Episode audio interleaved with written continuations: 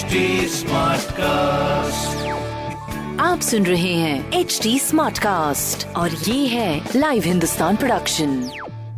Alright, ये स्वागत है आपका आगरा स्मार्ट न्यूज में, जहां पर इस हफ्ते आगरा की सारी स्मार्ट खबरें मैं यानी कि आर जे सोना आपको बताने वाली है। तो सबसे पहले मैं स्मार्ट खबर शुरू करती हूँ अपनी ताज नगरी की, अपने मेट्रो से लेकर, जहां पर आगरा के मेट्रो में आ गई है बहुत ही बेहतरीन रफ्तार। 4.71 करोड़ की ये रफ्तार है, जहाँ से हमारा मेट्रो स्टेशन जो है वो बनना शुरू हो जाएगा। अच्छा, एक चीज़ मैं आपको इसमें बता दूँ कि जैसे जैसे जो मेट्रो स्टेशन हैं बनने शुरू हो जाएंगे, वैसे वैसे अपनी ताज नगरी को थोड़ा सा ट्रैफिक भी परेशान कर रहा होगा। तो ऐसे में पेशेंस थोड़ा सा बनाए रखिएगा और कॉर्पोरेट करिएगा, क्योंकि आफ्टर ऑल अपने आगरा को अब सिर्फ आगरा नहीं, स्मार्ट आगरा बनाना है।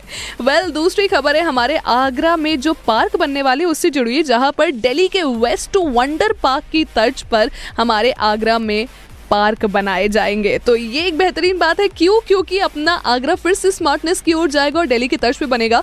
ज़्यादातर जो चीज़ें अपने आगरा में ऑलमोस्ट दिल्ली वाला फील देती है, लेकिन कुछ पार्क भी दिल्ली वाला फील दे देंगे, तो एकदम क्या कहते हैं, चुम्मेश्वरी परफॉर्मेंस हो जाएगी वो।